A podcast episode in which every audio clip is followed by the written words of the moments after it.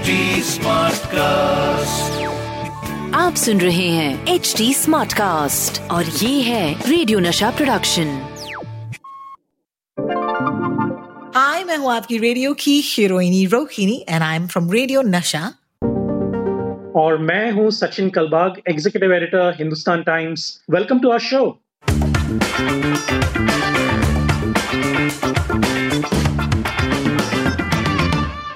Bahti Ganga में हाथ धोना।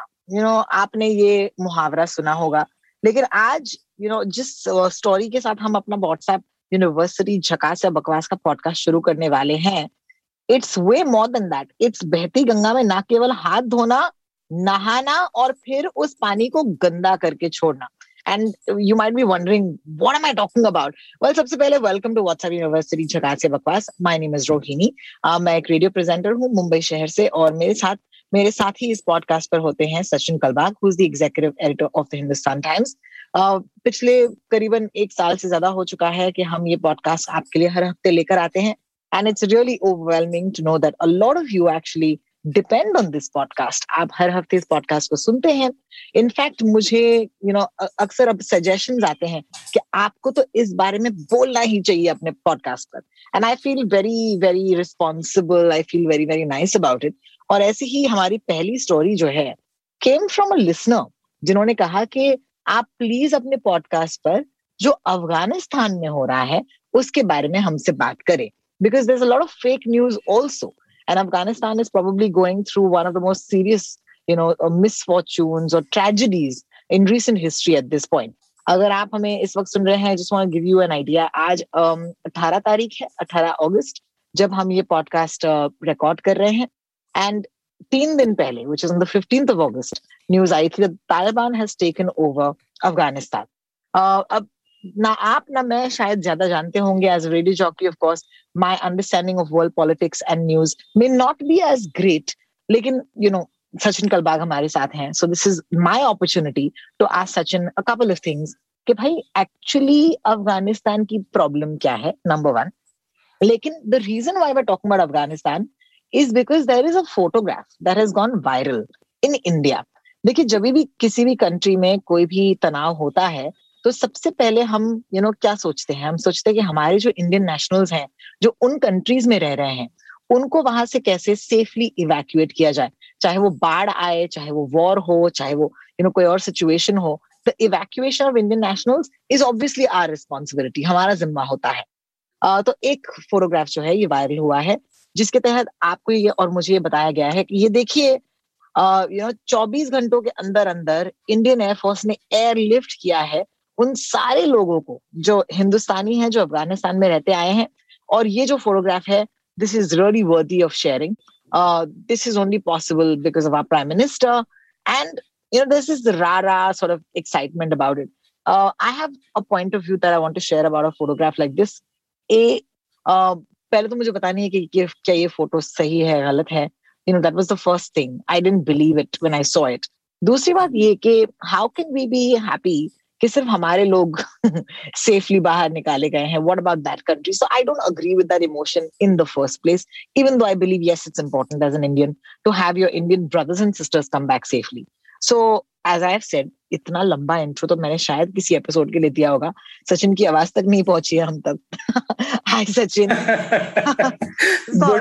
Good morning good morning good morning Rohini. नहीं आपने एक बहुत ही अहम एक सवाल खड़ा किया है क्योंकि देखिए जब भी कोई क्राइसिस या कोई भी कैलामिटी आती है हमारे ऊपर तब फेक न्यूज़ जो है वो इतना फैलता है कि हमें पता ही नहीं चलता कि वो कौन सा क्या फेक न्यूज़ है और क्या सही है।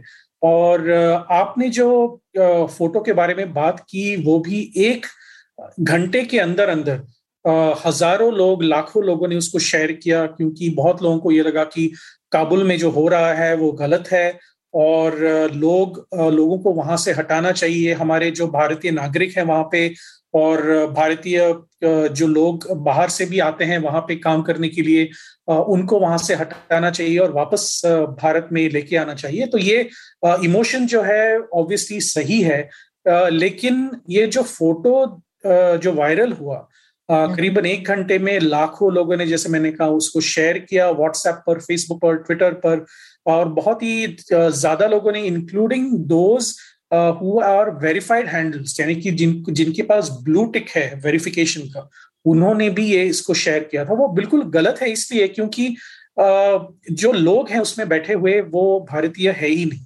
अगर आप उनको जूम करके भी देखें तो उनका जो मेकअप है, जो उनकी बॉडी उनका बॉडी स्ट्रक्चर है, वो काफ़ी एविडेंट है कि वो भारतीय नहीं है।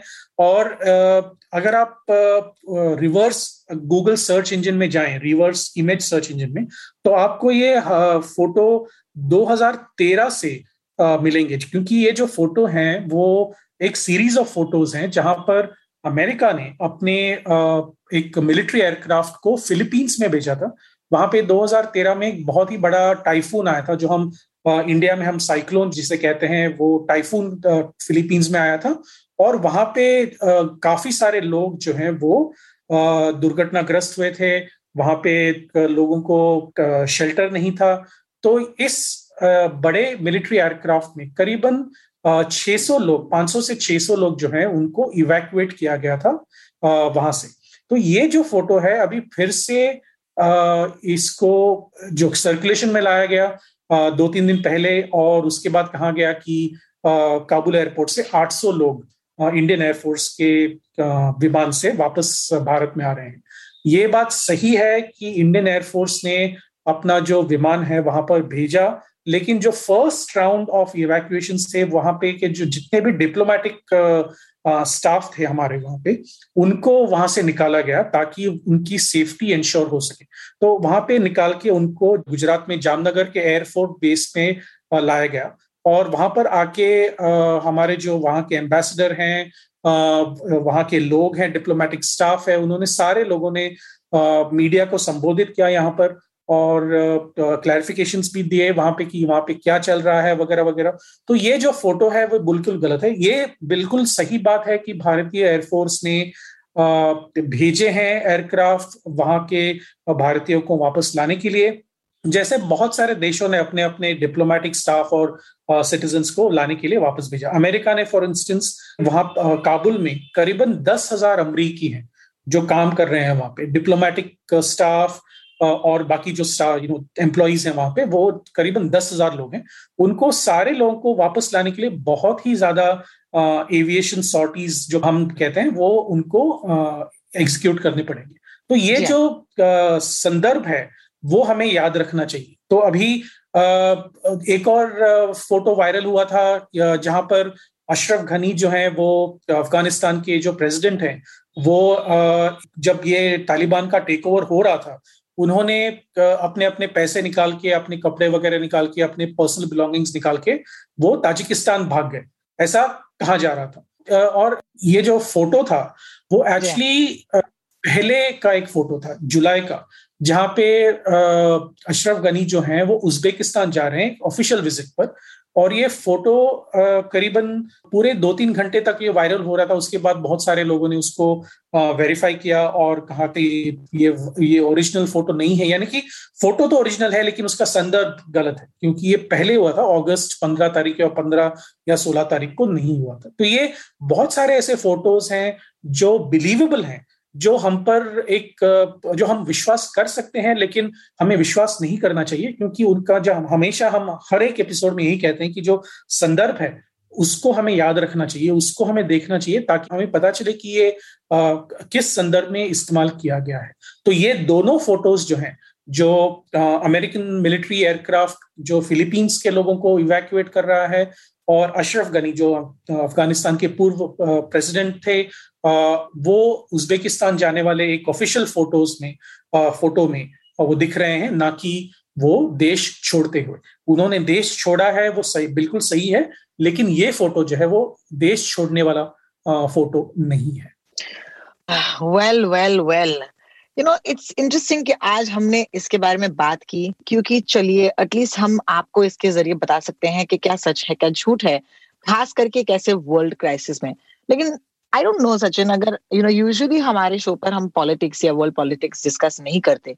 क्या आपके पास थोड़ा सा वक्त होगा आज? शायद उन लोगों के लिए जो शायद यू नो क्योंकि अफ़गानिस्तान यूएस और तालिबान की हिस्ट्री इतनी लंबी है, ये इतने सालों से चलती आ रही है it's very tough for us to suddenly you know tell you what's up in Afghanistan. But would you be able to attempt this you know ताकि हम थोड़ा सा बेहतर समझ पाए इसे? अफ़गानिस्तान एक ऐसा सब्जेक्ट है जिसको रिसर्च करते करते पूरे दुनिया के जो सबसे ज़्यादा इंटेलेक्चुअली केपेबल लोग हैं, वो भी हार चुके हैं।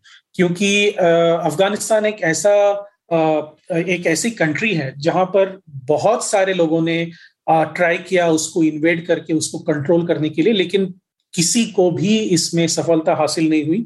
आपको याद होगा जब 1980s में रशिया ने उसके ऊपर तब यूएसएसआर कहा जाता था उसे, वो इन्वेड करके वहाँ पर अपना कब्जा कर लिया था, लेकिन इवेंचुअली उनको उनको भी हार माननी पड़ी और वापस जाना पड़ा। अमेरिका 21 साल से, जब से 9/11 हुआ है वहाँ पर 20 साल से वहाँ पर अफ़गानिस्तान में है, लेकिन उनको भी कोई सफलता हासिल नहीं हुई। देखिए अलग अलग यहाँ पे, यहाँ का जो जियो है, वो अलग है, यहाँ का जो टेरेन है, वो अलग है, और वहाँ के जो लोकल्स हैं, वो इतने स्ट्रांग हैं कि उनको, उनके ऊपर काबू पाना नामुमकिन के बराबर है। तो ये एक बात हुई। और इसका जो कॉन्टेक्स्ट है वो आज का नहीं है, रोहिणी, वो हज़ारों साल पुराना कॉन्टेक्स्ट है। इसके बारे में बात करते करते बरसों बीत जाएँगे और तब भी हमें पता नहीं चलेगा कि क्या हम सही बात कर रहे हैं या गलत बात कर रहे हैं। लेकिन आपको अगर अफ़गानिस्तान और जो अलकायदा और तालिबान का जो एक बेस है, जो ग्राउंड लेवल अंडरस्टैंडिंग है, अगर आपको क्विकली पता करना है तो मैं दो किताबें रेकमेंड करूँगा जो मैंने खुद पढ़ी है और मुझे इन दोनों किताबों की वजह से पता चला कि क्या हो रहा है उस एरिया में, उस रीजन में, ताकि हमें अंडरस्टैंड हम थोड़ा सा पता कर सकें कि पॉलिटिक्स और जियो पॉलिटिक्स वहाँ पे कैसा है। सबसे पहला बुक जो है, मैं मैं वो रिकमेंड करूँगा, वो ये है कि द सीज ऑफ़ मेका एक अमेरिका के जाने माने पत्रकार हैं, यारोस्लाव ट्रॉफिमोव उन्होंने ये सीज ऑफ़ मेक्का नाम का एक बुक लिखा उसके ऊपर काफ़ी चर्चा भी हुई थी। ये 1979 में जो एक मक्का के ऊपर एक एक अटैक हुआ था उसके बारे में है। लेकिन वो अटैक के बारे में बात करते करते मिडल ईस्ट में जो हम वेस्ट एशिया कहते हैं और गल्फ कहते हैं, वहाँ पे टेररिज्म और ये एक्सट्रीमिज्म, रेडिकलिज्म कैसे बढ़ा, उसके ऊपर पूरा एक किताब है ये, जो हमें पता करवाता है कि ये इसका रूट कॉज कहाँ से है। ये एक बात हुई। दूसरा एक बुक है जो मैंने पढ़ा था करीबन तीन चार साल पहले, वो ये है it's called the looming tower al Qaeda and the road to nine eleven हालाँकि तालिबान एंड अलकायदा में साउंड डिफरेंट लेकिन उनके जो आइडियोलॉजीज हैं, वो एक साथ हैं आइडियोलॉजी के बारे में, और उनका जो तरीका है ऑपरेट करने का, वो भी करीबन मिलता जुलता है। तो ये, अगर आप दो बेसिक बुक्स पढ़ें the looming tower is written by this person called Lawrence Wright और लूमिंग टावर के ऊपर एक एक सीरीज भी बनी थी Uh, वो इतनी ठीक ठाक नहीं थे। मुझे तो अच्छी नहीं लगी वो सीरीज़ लेकिन जो बुक है that has won multiple prizes और आपको ज़रूर पढ़ना चाहिए। लॉरेंस राइट एक पत्रकार है न्यूयॉर्क द न्यूयॉर्क मैगजीन के उन्होंने ये बुक लिखी थी। तो ये दो बुक्स जो है आपको अंडरस्टैंड करवाएँगे कि वहाँ पे सऊदी अरब में अफ़गानिस्तान में और जो मिडल ईस्ट का जो रेडिकलिज्म है एक्सट्रीमिज्म है वो कहाँ से उसका रूट कॉज है और वो कैसे आगे बढ़ा। तो ये अंडरस्टैंड करने के लिए अगर ये दो बुक्स पढ़ें तो you will be really updated on at least what the causes are उसके आगे yes. क्या होता है? देखिए हम ये रिकॉर्डिंग कर रहे हैं वेनसडे को। बुधवार के दिन हम ये रिकॉर्डिंग कर रहे हैं। और ये एपिसोड uh, आएगा ऑनलाइन शायद शुक्रवार को या शनिवार सुबह। तब तक और भी चीज़ें चेंज हो गई होंगी। क्योंकि आपको याद होगा पिछले हफ़्ते फ्राइडे के दिन थर्सडे uh, के दिन uh, अफ़गानिस्तान जो है वो अफगान आर्मी के हाथ में था। और संडे दिन वो तालिबान के हाथ में आ गया। तो ये दो तीन दिनों में बहुत ही सारी चीज़ें चेंज हो गई। पूरी दुनिया उल्टी पुल्टी हो गई और अफ़गानिस्तान में जो हुआ वो केवल अफ़गानिस्तान को ही नहीं India Pakistan Saudi Arabia America Russia UK China Taiwan Japan South Korea सारे जो इंटरनेशनल फोर्सेस हैं यूरोप इंक्लूडिंग उनके ऊपर ये इफ़ेक्ट हो सकता है क्योंकि जो जियो है वहाँ का वो काफ़ी सेंसिटिव है और तालिबान का जो इन्फ्लुएंस है अफ़गानिस्तान के ऊपर अब, वो शायद अभी तो ऐसा लग रहा है कि उन्होंने पूरा टेक ओवर कर लिया है और जो इंस्टीट्यूशंस है वहाँ के, जो मीडिया है वहाँ की, वो सारे जो है वो तालिबान के कंट्रोल में आ जाएँगे धीरे धीरे और it will take a long time for the world to reconcile to it and hopefully the world will have some solutions लेकिन तब तक शायद बहुत देर हो चुकी होगी अफगान लोगों के लिए क्योंकि तालिबान जो है वो पूरा कंट्रोल ले चुका है। Well thank you so much Sachin it's great you know it's impossible कि हम एक यू नो छोटे से पॉडकास्ट पर आपको पूरी हिस्ट्री बताएँ लेकिन दिस इज़ ग्रेट बिकॉज़ कहीं ना कहीं I think that you know लोगों को आज के जमाने में आदत सी हो गई है uh, कि हम यू नो कुछ क्लिक करे और हमको सब कुछ पता चल जाए। But it takes a little bit more you know जो बड़े विषय होते हैं उस पर थोड़ा सा हमारी तरफ़ से भी हमको थोड़ी सी मेहनत करनी पड़ेगी। And thank you so much for book recommendation suddenly ये पॉडकास्ट एक बुक रिकमेंडेशन पॉडकास्ट भी बन गया है। I love it I absolutely love it right moving on to our next story of course let's talk about things which are not as grey but at the same time fake news is fake news और fake news जहाँ पर भी हो हम दोनों पहुँच जाते हैं। कभी कभी मुझे लगता है कि हम दोनों यू नो कोई इंस्पेक्टर्स हैं फेक न्यूज़ बस्ट करने के इस uh, मामले में। But I saw this meme Sachin जहाँ पर कहा गया कि यू नो एक बंदा बैठा है and obviously this is a meme that was made outside of India because it's it looks like a Caucasian guy यानी कि एक यू नो एक गोरा जो है, उसके सामने एक प्लेकार्ड रखा गया है और इस प्लेकार्ड पर लिखा है the delta variant also known as vaccine के side effects, so i change, so you can try and change my mind. So अब क्या हो क्या रहा है कि ये बात जो है, ये दुनिया भर में काफ़ी वक्त से चल रहा है, जो एंटी वैक्सिंग या एंटी वैक्सीनेशन वाले लॉबीज हैं। वो पहले से ही यू नो काफ़ी काफ़ी दफे ये कह रहे हैं कि क्या आप जानते हैं कि कोविड तो था ही, लेकिन क्या आप जानते हैं कि डेल्टा वेरिएंट क्यों आया है, जिससे हम इस वक्त जूझ रहे हैं? वो वैक्सीन की वजह से हो रहा है। And uh, while the world has been talking about this, the, the reason why we're talking about this on today's podcast is because India में मैंने देखा कि भाई लोग ये मीम शेयर कर रहे हैं। And sharing a meme could be funny because memes funny होते हैं मैं समझती हूँ। लेकिन when you are sharing a meme that's funny if it's got the wrong message then fake news भी फैल रहा है। तो let's quickly I know we spoken about this in the past Sachin क्या ये सच है? क्या ये झूठ है? क्या डेल्टा वेरिएंट वैक्सीन की वजह से हुआ है? क्या इसका मतलब ये है कि कोई हमें इंजेक्ट कर रहा है एक लाइव वायरस के साथ, वो म्यूटेट कर रहा है और फिर ये वेरिएंट बन रहा है? जैसे हमने पहले भी डिस्कस किया था, ये बिल्कुल गलत है इसके ऊपर। कोई भी एक तिनका का भी विश्वास मत कीजिए, क्योंकि ये हंड्रेड परसेंट गलत है, झूठ है। और ये मुझे लग रहा है कि ये जानबूझकर ये फैलाया जा रहा है, क्योंकि बहुत सारे जो एंटी वैक्सीनेशन के एक्टिविस्ट उन, वो लोग ये एक मिस एप्रीहेंशन फैलाना चाहते हैं कि ये वैक्सीन जो है वो गलत है आपके लिए।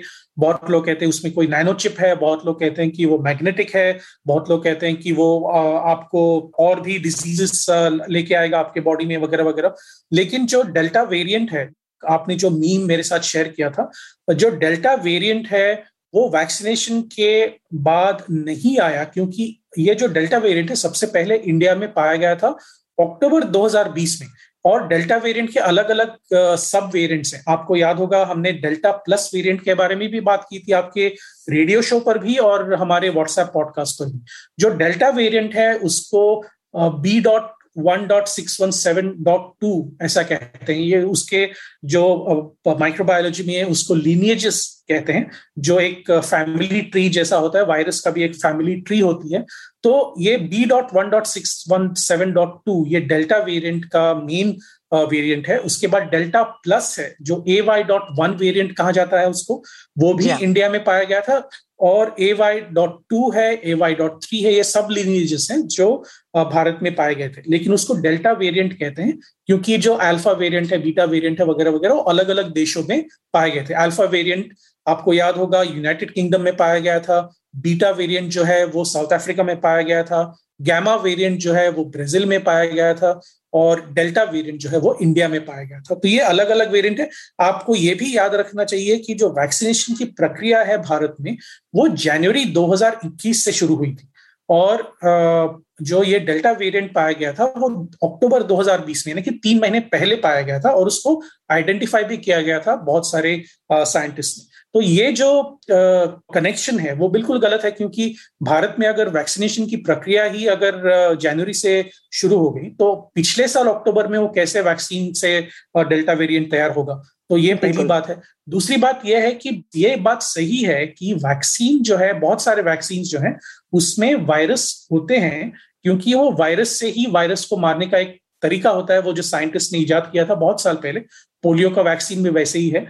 लेकिन हमारे जो कोविड नाइन्टीन वैक्सीन है जो भारत में मिलते हैं उसमें कोई भी वायरस नहीं है। वायरस का इस्तेमाल किया ही नहीं गया था क्योंकि वायरस का जो इस्तेमाल होता है वो सिर्फ़ पहले प्रोसेस में होता है और एक वैक्सीन तैयार करने के लिए बहुत सारे प्रक्रिया होते हैं। उसमें से पहली प्रक्रिया जो है हम उसको सब प्रक्रिया भी कह सकते हैं यानी कि उसके एक फ़र्स्ट प्रोसेस भी कह सकते हैं उसको। हम्म। उसमें सिर्फ़ वायरस होता है उसके बाद उसको मार दिया जाता है और हटा दिया जाता है। पूरे प्रोसेस से। जो फाइनल वैक्सीन जो है उसमें there is no chance that you will have a virus और uh, ये जो अगर आपने uh, नौवीं कक्षा में या दसवीं कक्षा में बायोलॉजी ठीक से पढ़ी होती तो आपको ये भी याद होगा सॉरी मैं आप मुझे मैं आप, मुझे आप बहुत फनी नहीं नहीं मुझे बहुत फनी लगा। नहीं नहीं सही कह रहे हैं आप सही कह रहे हैं आप। गो अहेड कि वायरस के जो भी the simplest of viruses undergo lot of mutation यानी कि एक वायरस के कई कई प्रकार इजाद होते हैं, क्योंकि जैसे ही हम एक वायरस को हटाने के लिए एक मेडिसिन तैयार करते हैं तो एक वायरस अपने आप को सेल्फ डिफेंस के लिए सेल्फ प्रेजर्वेशन के लिए एक नया म्यूटेशन तैयार करता है। तो वो म्यूटेशन जो है, उसका जो जेनेटिक कॉम्बिनेशन होता है, वो थोड़ा सा अलग होता है, और जो पहला मेडिसिन है, वो शायद उसके ऊपर इफ़ेक्टिव नहीं होगा, ऐसा माना जाता है। कभी कभी वो हो भी सकता है क्योंकि अभी देखिए जो कोविड नाइन्टीन के वैक्सीन हैं वो सारे म्यूटेशन के ऊपर इफ़ेक्टिव हैं। अभी तक जो इतने भी म्यूटेशन हमें मिले हैं वो सारे के, सारों के ऊपर वो इफ़ेक्टिव हैं। लेकिन आगे कितने म्यूटेशन आएँगे तो रिसर्च इसमें जारी रहेगा Rohini. So there is we need we need not worry about the current vaccine production because जितने भी वैक्सीन हैं भारत में अभी पाँच वैक्सीन को अनुमति दी गई है। Covaxin Covishield Johnson and Johnson Moderna और स्पुटनिक भी और उसके बाद एक कोवावैक्स नाम का एक एक और वैक्सीन है जो सीरम इंस्टीट्यूट ही इजाद कर, तैयार कर रहा है भारत में लेकिन उसके ट्रायल्स भी अभी होने बाकी हैं। वो आने के बाद अगले साल फेब्रवरी या मार्च 2022 तक भारत में कम से कम छह वैक्सीन होंगे। तो ये जो सारे जो वैक्सीन है उसमें कोई भी वैक्सीन में एक भी लाइव वायरस नहीं है। तो आपको बिल्कुल इसमें डरने की बात नहीं है आप वैक्सीन लीजिए, क्योंकि आपका जो, अगर आप वैक्सीन लेंगे, आपकी फैमिली वैक्सीन लेगी तो एक एक मिलाकर पूरे भारत में जब हम सत्तर, साठ या सत्तर प्रतिशत वैक्सीनेशन के लेवल पर पहुँच जाएँ तो शायद हम सेफ़ हो सकते हैं।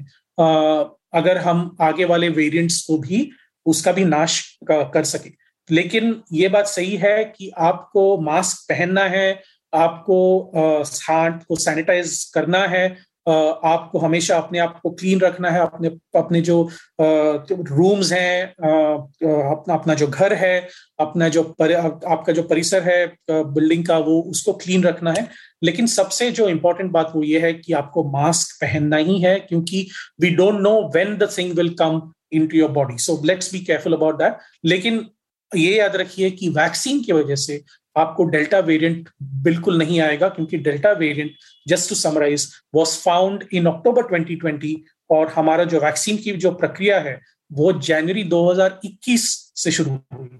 वेल जिस टाइमलाइन को अगर आप देखेंगे तो आप जान सकते हैं कि this is a false claim लेकिन अक्सर हमें ये टाइमलाइन जो है, पता नहीं क्यों हम भूल जाते हैं, नजरअंदाज कर लेते हैं and it's very easy to panic I think हम ऐसे एक स्टेट में आ गए हैं जहाँ पर कुछ भी देखकर हमें एंग्जाइटी हो सकती है, हम पैनिक कर लेते हैं। So let's not panic let's believe in the fact that science is greater than fake news and the science will take care of you you know वरना इतने सालों तक how has the human race survived chickenpox हो या फिर you know कोई भी और ऐसी खतरनाक बीमारी हो, इन सब के वैक्सीन ही तो आए हैं पोलियो हो you know we have to trust in science वरना आज ह्यूमन रेस यहाँ इतनी दूर आ नहीं पाता और हम 2021 में शायद ये बात नहीं कर पाते।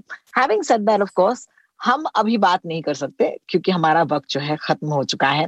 We are a great time discussing two very important things on the podcast today and अगर आपने हमारे इस पॉडकास्ट को सुनकर आपने थोड़ी सी भी ज़्यादा मेहनत की या तो आपने वो किताब पढ़ी जो सचिन ने रेकमेंड किया है या फिर आपने खुद यू you नो know, किसी फेक न्यूज़ को बस्ट किया है किसी से कहा है कि आप ये मत फैलाएँ ये गलत इन्फॉर्मेशन है I think that's a win for us और इसी के साथ साथ ऑफ़ कोर्स हम लेंगे विदा। हम आपसे अगले हफ़्ते मिलने ज़रूर आएँगे। It will be Rakshabandhan but we'll definitely drop our podcast so as we go into our no I am sorry this weekend is Raksha Bandhan अगले हफ़्ते जो होगा we will definitely be with you but happy Raksha Bandhan to everybody listening in advance और हमें सुनने के लिए बहुत बहुत शुक्रिया। कोई सवाल हो ऑफ़ कोर्स तो भेजिएगा ज़रूर। If you want us to bust a fake news on this podcast all you will do is write in to Sachin या टू मी रोटॉक्सू में R O T A L K S and Sachin Kalbag Sachin Kalbag on Twitter जहाँ पर वो हमेशा, अगर वो खुद गलती करते हैं, दो लोग हैं ट्विटर पर जो अपनी गलतियाँ मानते हैं।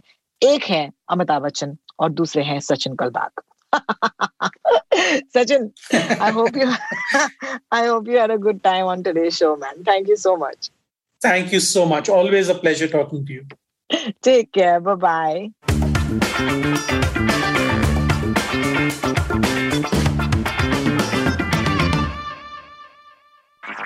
आप सुन रहे हैं एच डी स्मार्ट कास्ट और ये था रेडियो नशा प्रोडक्शन एच स्मार्ट कास्ट